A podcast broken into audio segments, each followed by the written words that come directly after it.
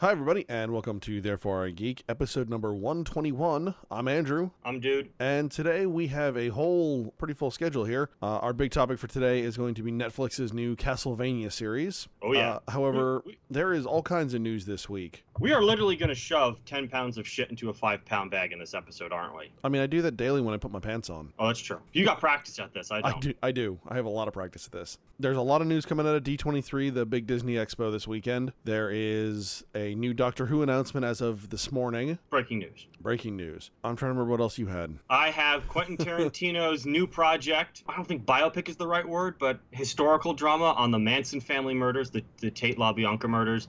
And Matt Reeves dumps Ben Affleck's script for the Batman. We have been covering the long and troubled history behind the scenes of the Batman movie that just just does not seem like this is going to end well at all for anyone involved, but mostly viewers. You know, as a side note to that, you know, we've Yeah. talked a lot about like reshoots and things like that. Oh yeah. You know, Wonder Woman only had one scene reshot. Okay, see? See? And it worked for them. Good. They did. They reshot one scene. That's it. Yeah, generally reshoots are planned because you've got these giant tent poles and something just doesn't look coming out of the dailies, like look right coming out of the dailies. When you start hearing about 30% of the film being reshot, that's when you have to worry. Yeah. Like one reshoot, okay, yeah, whatever, happens. That's a thing. That happens. Yeah. All right. So let's jump into it. Tell, tell me tell me about Batman here. So let's start. This is from Variety. Director Matt Reeves says he's tossing out Ben Affleck's old script for the Batman and starting fresh. So, a little bit of background on this. Ben Affleck was originally supposed to star, produce, and direct and write the Batman.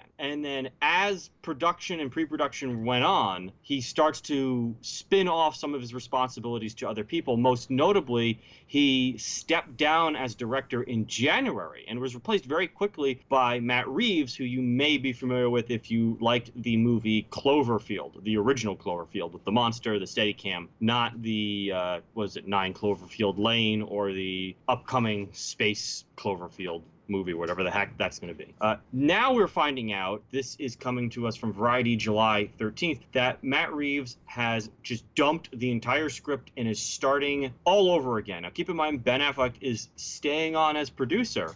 And he's staying on as star, but basically he is no longer directing, and his script is now kiboshed. And this is in a long, long tradition of this particular production being plagued with all sorts of mega changes to the production before any film even gets rolling. I mean, it'll be really interesting to see what what this final project or final the final product turns into. Honestly, I'm I will be surprised if Affleck stays on. I will be too, and what I won't be surprised at is that in a couple years, you and I will be doing a podcast on a documentary called The Death of the Batman. Like, Right. I, I have a feeling that we are watching in real time what happened to uh, Superman Lives 20 years ago at this point. It's possible. hmm And it's just unfortunate. It's just one of those things. And, and like, you know, people who listen to our pa- podcast on the death of Superman Lives should go back and listen to the podcast and listen to that uh, movie, watch that movie, because one of the key insights that I took from the film was that when you do these giant tent poles that have big name people attached to them, that's when stuff gets crazy. And Ben Affleck's a big enough name, and the studio is, you know, weak kneed enough for these kind of problems to start to happen. One would think after the success of Wonder Woman that you would allow guys like Ben Affleck, who have a fairly good proven track record making movies, Yeah. to be fairly honest, to just let him do his thing and just and see what you get. But it seems that Warner Brothers is just not willing to let go of bad habits themselves. Yeah, there's that uh, kind of building on what you're saying from the death of Superman. It's I think it was Tim Burton who said, you know, little small movies with you know with no name people don't end up end up in developmental hell. Movies end Mhm. up in developmental hell only when they have big names and big egos attached to them. Yep. And and we've got mm. a lot of big names and big egos attached to this one. Yes, very much so. Were you you weren't part of the podcast a couple weeks ago, but when that kerfuffle occurred over the salaries for Henry Cavill and Gal Gadot about uh, who was making money and, and they got the back end and front end salaries confused. Right. At the bottom of that Hollywood Reporter was like the real big winner is uh, oh crap what's the guy's name now Peter the guy the producer who's supposed to make P- uh, Superman Lives now I'm forgetting his name Peters the crazy one who like, Yeah, gets yeah, into yeah. fights Yeah. like they actually mentioned like he's the big winner because he's made like eighty million dollars off Man of Steel and just stuff like that because he was supposed to have the rights to it. I, and that's just one of those things where I'm like, God, that guy. He just keep, he doesn't really do anything. He just keeps winning. Yeah, no, that that that guy that guy's impressive, especially Oh, because he started out as a fucking hairdresser. Yeah, a crazy one too. Like just Yeah. insane. All right. Uh, the only other thing I've got is Quentin Tarantino, who I am a big fan of. Now, apparently, if you don't know this, Quentin Tarantino has said publicly that he is going to retire after 10 movies. I don't know if I believe that because he is currently up to 8 right now. Yeah, I was kind of wondering wondering what your thoughts on that were. I don't believe it. But but who knows? I cuz I don't know what he's going to do next. Maybe he will finally become the novelist he's he's told everyone he wants to become.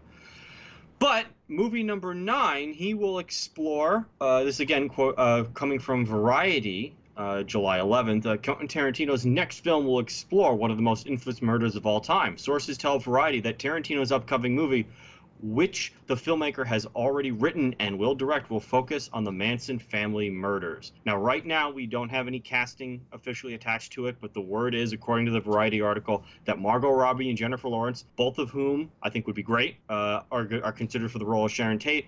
And Brad Pitt is being approached to play Vincent Bergosli, uh, who I think I'm saying that name right, and he was the lawyer who prosecuted the Manson family, which I'm also excited with. I thought Brad Pitt, for the, my mixed feelings about Inglorious Bastards, I was not mixed feelings about Brad Pitt in Inglorious Bastards. I thought he was great, and I think doing a r- real life story will constrain some of Quentin Tarantino's Insanity. craziness that yeah he tends that even I as a fan will admit he gets wrapped up into. And I know what you're thinking right away. And some critics have pointed this out already that World War II was a historical event and he didn't seem to care for accuracy either. But I, I have a feeling that this will be a little bit different. Yeah. So I'm excited. I'm, I'm, what do you think? Uh, I'm I'm certainly not the Tarantino fan that you are. I mean, I appreciate some of his movies. Obviously, I really like Pulp Fiction. Reservoir Dogs is pretty good. Jackie Brown was really good. That's still my favorite. Still. I think Still Pulp my Fiction's my favorite, but Jackie Brown's a close second. Yeah. I didn't really care all that much for Inglorious Bastards, honestly.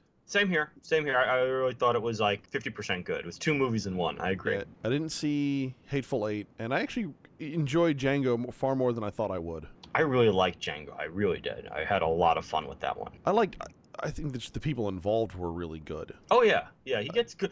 Well, say what you want about his movies, he does get good stuff out of his actors, which is what I appreciate the most. Yeah, I, I mean, I think we'll just kind of have to see, you know, what kind of comes out of it. I do feel like we talked about this a few times before with Dunkirk. How I felt currently the only director who could pull off a movie like Dunkirk would be a guy like Chris Nolan. Yeah. I feel like there's one director who could really make the Manson movies, like a Manson family movie, really work. It would be Tarantino because it just it seems like a proper connection. I think-.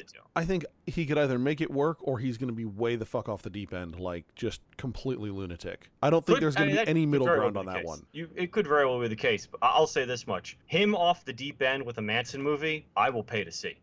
Which that is a that's something I'm gonna have to watch. I mean, really, even if you don't like it, you're just gonna have to see this. Yeah, I mean, the, yeah, like I was gonna, the closest we we got to kind of a Manson-ish movie that I can think of in recent years was uh, Devil's Rejects, which was like loosely based. The, the whole cast of characters were loosely based on Manson's yeah, I never saw that. It's not that good. I'm not. I mean, I'm not a big horror fan, so It's not even that much of a horror movie. true. It really isn't. It's more of like an on-the-run action. It's the ending sucks anyway. So. But I, I am excited about. it. I think this will be fun to watch. Yeah, I mean, you know, Tarantino in a lot of ways is you know a very good director. So we'll, yeah, we'll definitely have to look into it further. Oh yeah, There can't wait. I love uh, Clerks the cartoon describes Tarantino though. They're, they're just talking about something, and it was the deranged imagination of a pop culture junkie loudmouth. Yeah. And everyone goes, "What? What? You mean Quentin Tarantino?" Like, that was like every character who who who heard that line. That was their response to it. Was great. Oh yeah, I remember. You remember that show Entourage? Vincent was going to do a commercial with some uh, Hong Kong director, and Ari is trying to convince, like, no, no, no, you do the commercial with this guy because like he's a big deal in Hong Kong. Even Tarantino is stealing his stuff, and like E is like, oh, he must be good if Tarantino's stealing from him. I remember that episode. Yeah, and it was like Yeah. the super like weird uh like soda commercial or something. Exact- yeah, yeah, it was really cool though. That was funny. All right, so let's talk about D12 because I don't know anything D about this. twenty three. D23. D twenty three is basically Disney's big convention expo. Mhm. And in a lot of ways, now that Disney owns Lucasfilm and Lu- owns Marvel, they've really started to eschew San Diego Comic Con, which is this coming weekend, and they Mhm. do all their big announcements at D23. Mhm. So there have been all kinds of big announcements. First off, for Avengers: Infinity War. We got to see an actual the uh, the Infinity Gauntlet. Josh Brolin was doing some some signings and holding it up. We saw Thanos' Black Order, which is uh, a number of other villain characters who are going to be fighting beside uh, Thanos. Can you give us a couple of their names? Proxima Midnight, Corvus Glaive, Black Maw, and Black Dwarf. They're characters who came out in the Hickman Avengers run uh, in the Infinity event probably about three, four years ago now. And they're basically like Thanos' generals. Black Maw and Black Dwarf, coincidentally, great porno title. Wow. Damn, dude. He's scratching his head on that Uh, one. yeah, I... I- can see him. Yeah. Uh, let's see what else there is. Uh, Mark Ruffalo has basically come out and said there won't be a solo Hulk Hulk film. Which I'm grateful for. Well, it's funny. 'cause Mark Mark Ruffalo he, he was kind of making fun of. So apparently Universal actually has the rights for a solo Hulk film, Mm, and he's like, I don't know. Apparently Universal doesn't want to make money. Beats me. yeah, right. Disney has announced a fairly substantial Marvel expansion of California Adventure. We've also seen some models of Star Wars land at Hollywood Studios in uh, Orlando. Am I the only one who finds the like the fact that Hollywood Studios is in Orlando slightly ironic? I do. I was actually going to ask you about that one. That, that's just a Hollywood I- Studios. That just hit. Orlando. That just hit me. Yep. Disney's not doing any Marvel expansions in Florida. Interestingly enough, because Universal Studios has the rights for Marvel characters in Florida. That's, that's just weird. Just, isn't that I mean, weird I mean, it all goes back to, to Disney's bankruptcy in the late '90s. Yeah. I mean, that, that that's why they sold off the right the film rights for for like X Men and stuff, is Mhm. because that that kept them out of out of from going out of business. Di- Disney's bankruptcy or Universal's bankruptcy? No, no, no, Marvel's. Marvel's bankrupt. Okay. Yeah, and then there's also going to be a new Star Wars themed hotel for Disney. I believe at Disney World. hmm Um, and basically, it's actually they are they are going for as totally immersive as possible. So guests will actually be involved in their own storylines. That's intense. Yeah, but I'm already putting money away for it. Oh yeah, yeah, yeah. No, this is something that's got to be tried at least once. This this Do is. you? Uh, Be- Becky put it up on, on the on our Facebook page on the Therefore Geek Facebook page, and it really is a shut up and take my money kind of moment. Oh yeah. Do you remember years and years ago, one of the hotels in Las Vegas did the Star Trek experience? Did you ever? Did They you did ever that do for that? a long time. I did not because I, I've actually never been to Vegas. Is oh, uh, period actually. Oh, But yeah, it was the I was in the MGM Grand, I think. Yeah, I don't remember which hotel, but I actually, my folks and I did it because when I was growing up, our vacation was to Wildwood, and then my dad like moved up in his in his career, and we started going to Vegas. And one of the things we went to was the Star Trek experience. Again, if it's the MGM Grand, fine. I have no idea. Yeah. Was too young. But I do remember it how they had guys dressed up in uh you know Klingon makeup and Ferengi makeup, and these guys they would go around and crack jokes and stuff like that. And I do remember they must the actors who do these live experience things must have multiple jobs at multiple hotels because at the same time there was this pirate experience at the other hotel where like if you were on the sidewalk you would pass by a giant pirate ship and then at certain times of the evening they would do a show like Yeah. right there. And one of the Klingons said like "Arr, matey" or something like that. And my mom was like, "Oh, that actor's in the wrong mode right now." Yep, that's good though. Yeah, so there's that. So is a lot. I mean, a lot of Disney, Marvel, and Star Wars related stuff. They showed some Star Wars footage and a trailer for Infinity War at Mm. D23. So you know, certainly by sometime in the middle of not this week, but the week after, after San Diego, I'm sure that shit'll be all over the internet. Oh yeah. Looking forward to that. Uh, some new Star Wars posters too. I mean, yeah, just all kinds of you know anything Disney Disney owned. They they were putting stuff out at. Um, casting announcements for the live action um, Aladdin film. So Will Smith is going to play the genie, um, and some more information on Incredibles 2, which I'm looking forward to a lot. That Mm. first that first movie is really funny. And then obviously the last thing we've got today before we get into Castlevania is the fact that we have a 13th Doctor, and the 13th Doctor is a woman, Jodie Whittaker. Yeah. Jodie Jodie uh, yeah, Whittaker is the 13th Doctor, and she will be taking over from Peter Capaldi Christmas of 2017 when Capaldi steps down, which is kind of the traditionally when they switch doctors is after the Christmas specials. Do they do they only do it for one year, or how how how long does a doctor usually stay on for the show? I don't Uh, I, don't know Capaldi, anything about this show. I don't know. I'm not a fan, so I don't I watched maybe one episode, so you're gonna have to carry me through this part. What's the what's the tradition for switching doctors? Uh, Capaldi has been on for uh, three seasons. I think Matt Smith was on for Matt Smith and um, Matt Smith and David Tennant were on for a combined of seven, and then the eighth, the the, the ninth Doctor only was on for a season. It really depends on on the actor. Mm, okay. I, know, I can't, I'm drawing a blank on his name. The ninth Doctor uh, intentionally chose to leave after a season so he didn't get typecast. Uh,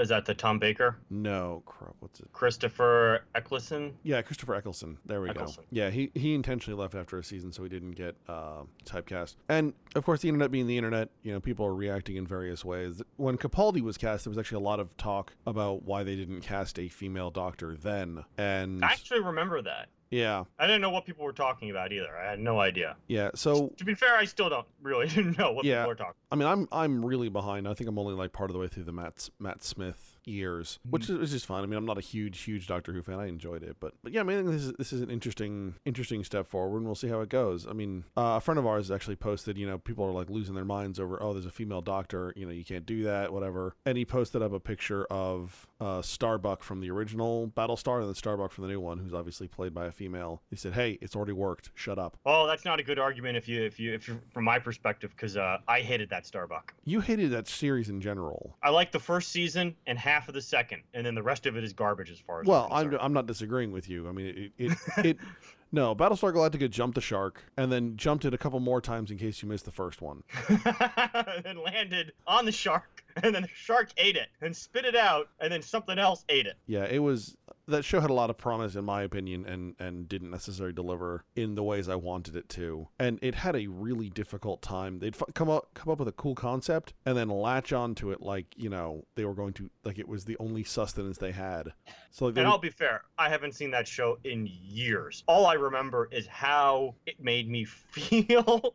like I don't remember any details of it, other than like, oh, this is all right, and it's like, no, no, none of this is fine. I'm stop. No. Yeah, you know, well, I mean, it's kind of we'll have we'll have to see how it goes. I I don't think it's gonna be that big a deal, honestly. I think You're I think probably right. It's fine. They've had good doctors, they've had bad doctors. You know, when when you've had thirteen of them plus John Hurt, technically, yeah, so technically fourteen. You know, all right, so let's go right into Castlevania. so dude, what did you think? You are So you, I- are- you are a bigger anime fan than I am. So I do I do like anime, to be, and I'll be honest, I have been a bit out of the loop when it comes to anime. Like I was really into it like 15 years ago, Yeah. 17 years ago, like really into it, and then I kind of dropped out. But then I heard this Castlevania was was coming out, and Warren Ellison is the writer. War, uh, Uh, Warren Ellis. Warren Ellis, sorry, Warren Ellis. Like, I always get those two confused.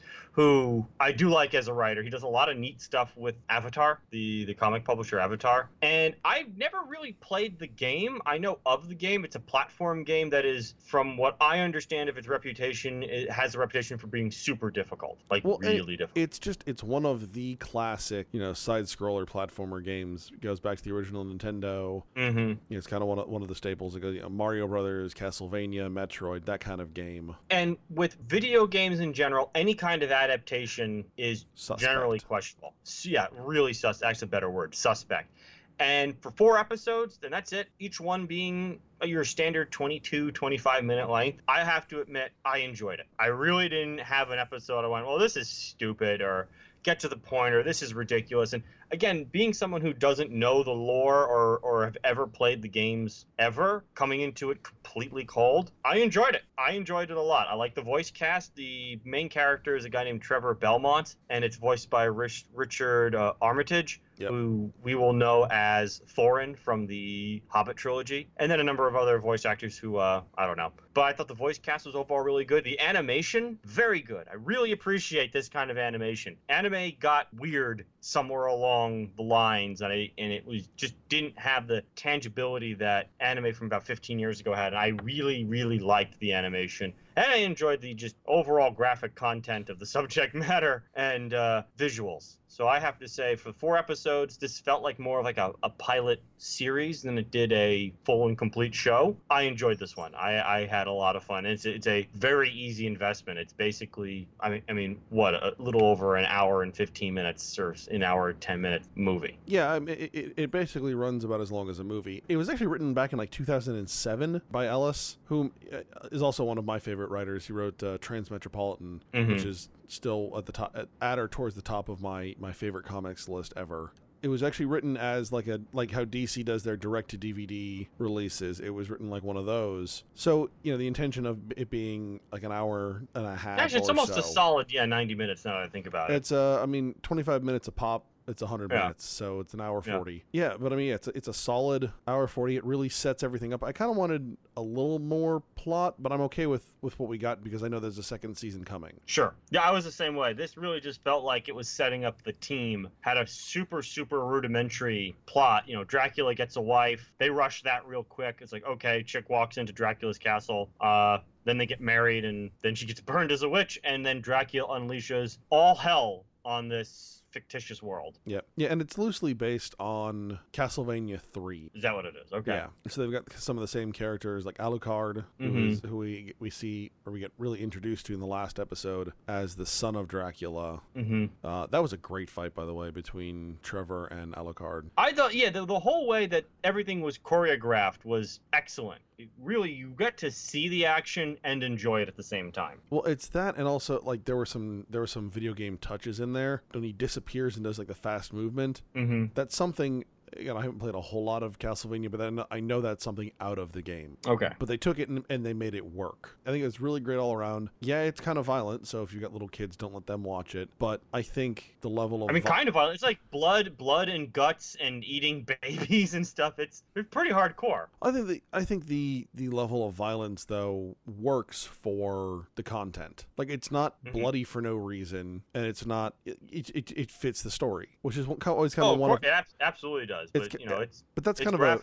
Just, yeah, but that's kind of a beef of mine is when you know either you're like, oh well, I mean this doesn't really fit the story. It's kind of they kind of half-assed it, or this is bloody for no good reason. So I, I was with some coworkers last night, and we were watching John Wick 2, and I remember like you and I talked about that, and it was like I enjoy John Wick 2, but it was definitely like a very soft rated R. mm-hmm, I was kind of expecting that out of out of this too, because it's Netflix. mm-hmm. So I wasn't expecting, I don't call it hardcore violence, but you know, that level of violence out of them. And, and sure as shit, there it was. And like said, it really fit. Oh yeah, I will always maintain that being gruesome for gruesome's sake is good enough reason, at least when I'm watching something. Yeah, that explains a lot I- about I- you, though. I I do believe there is an art to being gruesome, and and sometimes if you can, if you art for art's sake is perfectly okay.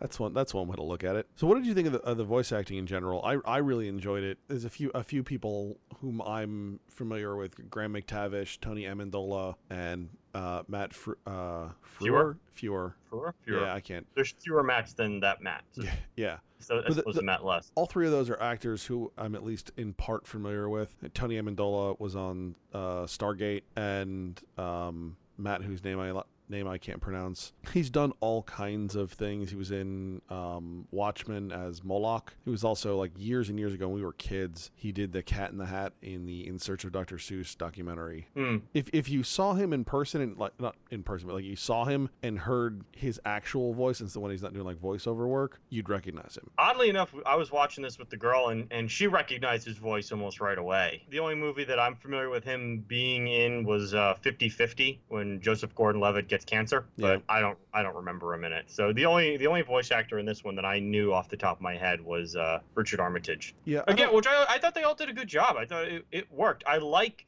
a couple years ago there was a movie called uh, Vampire Hunter D something something. I it was there was two Vampire Hunter D movies that I'm aware of, and one of them it was like an anime, but they did it with American voice actors first, and I like it when they do that, and that's kind of the way it felt here, and I and I hope they.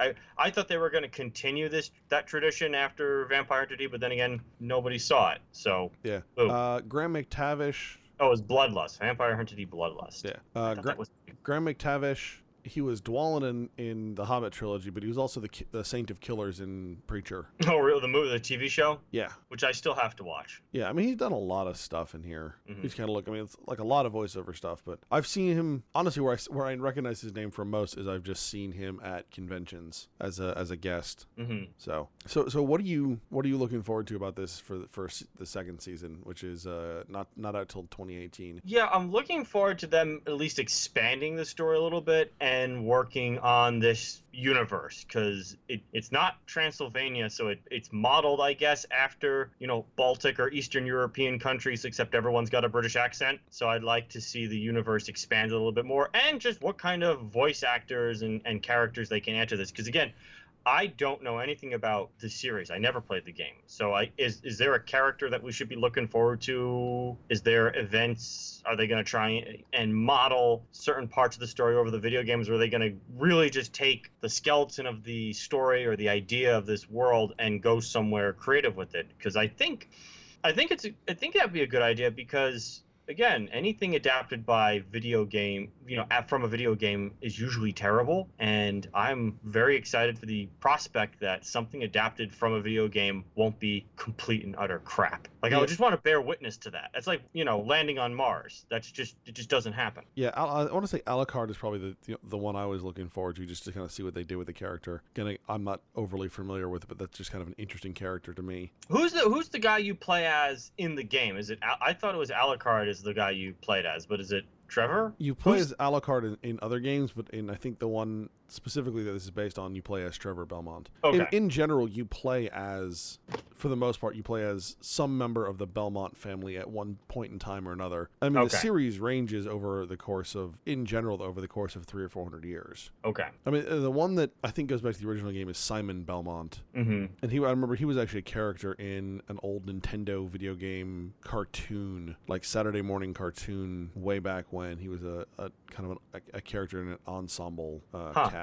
But yeah, you typically play as, as a member of the Belmont family. I'm, I'm looking forward to it. I, I, mean, I like what they've done with the plot in general. I I think you know Trevor, Trevor the Outcast and whatnot, and just I think that character worked. You know, we've seen it before, sure, but I think it, I think they did a good job with it. Well, it's funny, like the that character is genuinely funny, and that's what I appreciate. Is he's yeah. actually got the show's got a sense of humor to it that I did really appreciate. Yeah, and and that I wasn't expecting either. No, it took me by surprise too, but I I, I was like, okay, I'm okay with this. Yeah, he, he can he can go ahead and crack jokes. That that's mm-hmm. fine. But then yeah, when it comes down to business, that dude is a no shit badass. Yeah, I appreciated that. He was like, okay, this guy kind of sucks, but then all of a sudden he's like whooping the shit out of dudes, and I'm like, yeah, when he kind of cool. I think the best one was when he took on the Cyclops and like mid air kicks the knife back. Like he throws the knife and he's like, ah, oh, crap, I missed.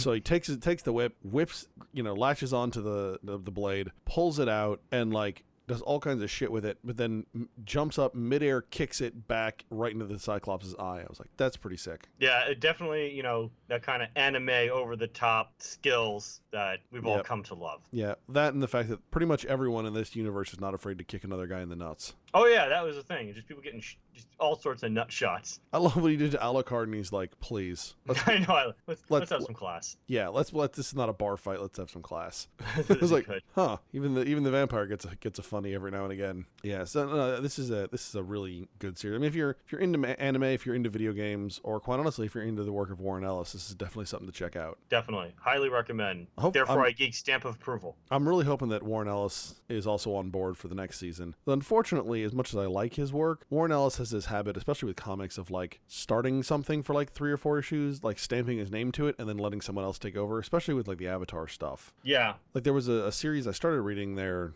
Jennifer Blood, I think, mm-hmm. about like a like a housewife who's actually like there's no like badass like assassin. It's like oh this is pretty good, and then like I knew the issue when Warren Ellis dropped off because the quality of the writing fell to shit, mm. and it was like well I'm done. I know he's executive producer, and he did write this first season, so I if anything, I'm certain he'll stick around. Yeah, but like you said, he wrote the first season back in like 2007. This is true. So yeah, we'll kind of have to see. I, am hopeful. I said, I mean, I love his work. So if he's not, I'm still gonna watch it. But I'm just, I'm hoping that we don't get a get a, a steep drop off. Yeah, yeah, definitely. All right, so dude, what have you been into this week? This week, I actually kind of went back to comics. I tracked. We last week we talked about divided states of hysteria and the cover controversy and the kind of you know rambling critique that was made of the covers in the book and i was like well people are all freaking out over it and boycotting it then that means i need to buy it.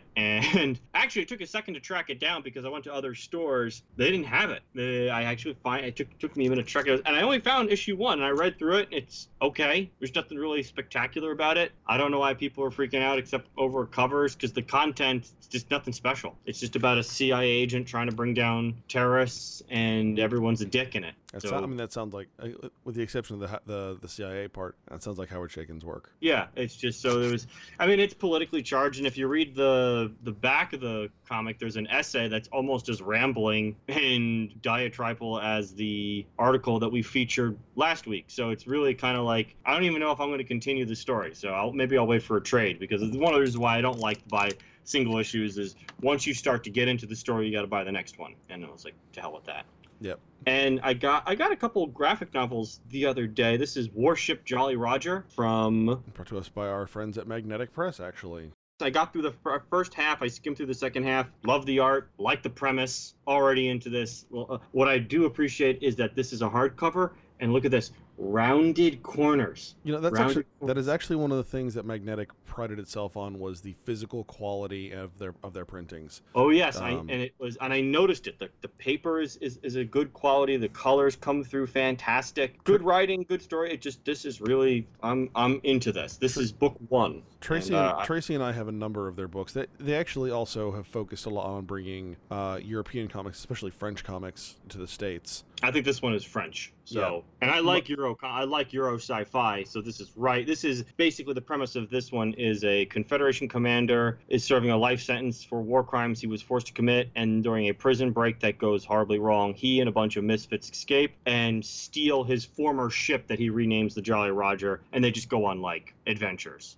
Yeah. Uh, this is this is my kind of story. It's the Euro sci-fi stuff I love. Yeah, and you then I should, you should definitely check out some of their other stuff 'cause it's very good. and then I picked up a book series that I thought was long over. It is The Killer from Archaia Press. This is uh, Jacamon and Matz. It's about it's a hitman story. If you like hitman stories, which I do, like Leon the Professional, John Wick, This Gun for Hire from the 40s. I have only the odd. They're hard to find. So I have volume one, three, and now five. It was one of those things where I'm in the store and I see it sitting there and go, "Oh crap, this is still in print." Well, I have to get it because I will never see it again. So I haven't even cracked it open, read it, but uh, I enjoyed the what parts I have read. I really enjoy, so I'm looking forward to going through this one again and really making an effort to track down two and four. Nice. Let's see. I actually I picked up the first hardcover volume of the collected Laurel, um, Valerian and Laurel, Laureline, uh, kind of in preparation for uh, Valerian coming out. So I'm excited about that. And again, I mean, talking Euro Euro sci-fi comics, you know, very much in the same vein as you know Moebius and a lot of the other stuff I really like. So Oh yeah. I'm excited. Well, you and I are both big fans of that kind of stuff, so Yeah. I want to get my hands on some of those too. Yeah, I got that got delivered this morning, so I'm I'm I'm looking forward to cracking that open. Uh, I got another Star Wars model too. The they've got the little plastic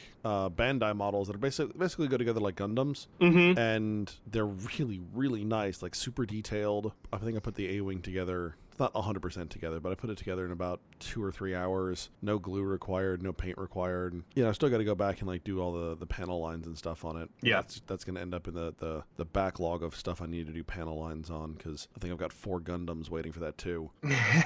But yeah, a lot of fun. So I got a the Rebel Snowspeeder Oh, because cool. I always really like those things. I did. I did too. Like I said, I'll say this. Speaking of things in the backlog, I picked up a solid state drive last weekend, and I really want to try and get it installed today. do it. It's so worth it. I put one in my desktop a couple years ago. Yeah. I, actually, actually, it was when you were living with me. Yeah. And it, it, it used to take five minutes for my computer to boot up. Like I would literally go boot it up and go to the bathroom and come back and it might be done. Right. After I put it in, the computer boots up in under 30 seconds. Yeah, I was playing Total War Warhammer, and I had the same problem. Is that every time you would load a battle, it would take a minute and a half, three minutes, and I could do the same thing. And that got annoying because I play Warhammer, I play Total War to fight the battles. Even though if I know I'm gonna win like real easily, I just enjoy fighting the battles. But I had to use a lot of auto resolve because sometimes you're looking at it going, I don't need to fight this one.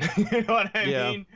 and I didn't like it. It just took away from the game. So I got a uh, was it 960 gig solid state. Nice. Uh, it was on sale. It was a SanDisk. I got it for like 270. yeah.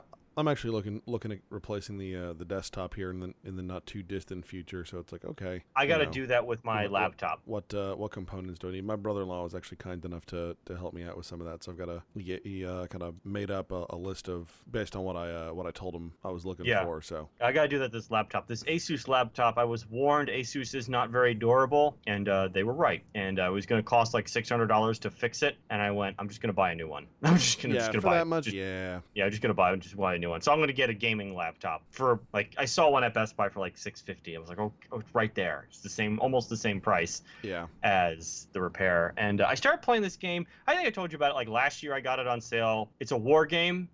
And it's kind of like alternate history war games set in like the late 70s, 80s, Cold War era. It's called uh, yeah, yeah, you told me about it. it's called War Game. Yeah. Still trying to figure out how they came up with that title, but you know, some mysteries in this universe will never be uh, solved.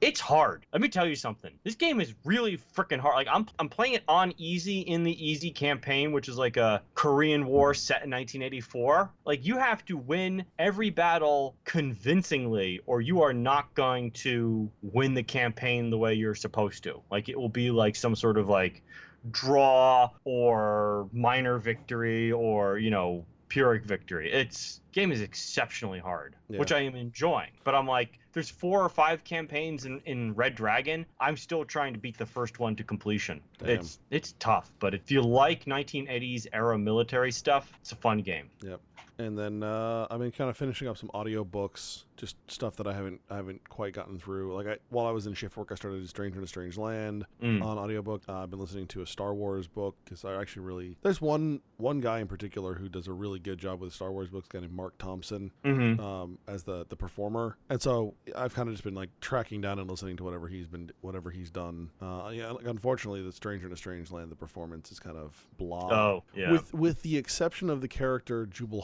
Harshaw, hmm who who is in large part one of like the centerpieces of that of that book, and and he does go on long, I call them diatribes, but like he goes on very long conversation, like one sided conversations. yeah So to that extent, listening to that character is really nice, but all the rest of the characters just start kind of blending together. Yeah, speaking of books, I I started back into that Napoleon book by Andrew Roberts. Yep. And I got to the end of his Italian, his first Italian campaign, and still really, I still enjoy that book. It's just a matter of finishing it because it's 800 pages. And a coworker of mine let me borrow. I wasn't able to finish it, but I read like the first couple chapters called um, Venona. Have you ever heard of that? Venona. It was the it was the NSA's spy program of the Communist Party in the late 40s, early 50s Sounds and this is how they it's really interesting. So this is how they knew the rosenbergs had stolen the nuclear stuff. Like they couldn't say how they knew. They had to use like other but like they were intercepting diplomatic cables and decoding them. And it's written by two guys who basically write since like the mid 90s have been writing books about cold war espionage specifically about the role the communist party played in being a fifth column in the 40s and 50s and it turns out like if you match up the, the the archives that you find in the old Soviet files with now the recently declassified American NSA stuff, Yep. it's pretty clear that that it is it's just kind of it seems at least according to these guys it seems pretty clear that the American Communist Party was part of one of their things they did was was spy on the United States and acted as a as a espionage wing for the Soviet Union for a period of time which like it, well, they make a point in the book where they're like yeah McCarthy was crazy you know Joe McCarthy was crazy and did said all sorts of false things the problem is some of the things he said was true he just Didn't- mixed it up with not true things Right. Didn't it- didn't know it and couldn't didn't know it and couldn't prove it. Right, but this is like the, the these are the declassified files from the NSA on how they how they knew these things. So Yeah, it it- was a, it's it's funny you were saying that just only because I was thinking as soon as you started saying that I was like, hmm, McCarthyism. yeah, no, that was the thing. Is like they mention it in the first couple chapters, and they're like the problem was he was mixing falsehoods with truths, and the credi- his credibility was completely shot. And then like historically, because you and I think of McCarthyism, and there's all these books and movies on how wrong he was, no one took a moment to realize that some of the crap he was saying was true, not because he he was right, it was because other people were doing their job properly. Well, I mean, it's the old, it's the old phrase, even a blind squirrel finds a nut. Yeah, or a broken clock is right twice a day, or something like yeah, that. Yeah, it's something to yeah. Any any of And I- those. And to be fair, I didn't finish the book. I read the first couple of chapters, which were kind of like good books do overviews of their book in the first couple of chapters and lay out their case. And Yeah. uh, so, if anyone is interested in Cold War era espionage, th- these these books would be kind of like right up your alley. Yep. All right, folks, if you like what we do, make sure you head on over to thereforegeek.com. Check out our blog posts and our podcasts. You can find us on Facebook, Instagram, and Twitter. And you can find this podcast and other podcasts like it on iTunes, SoundCloud, YouTube, and Stitcher. Purr, purr, purr. So once again, I'm Andrew, I'm Duder. and you've been listening to Therefore I Geek.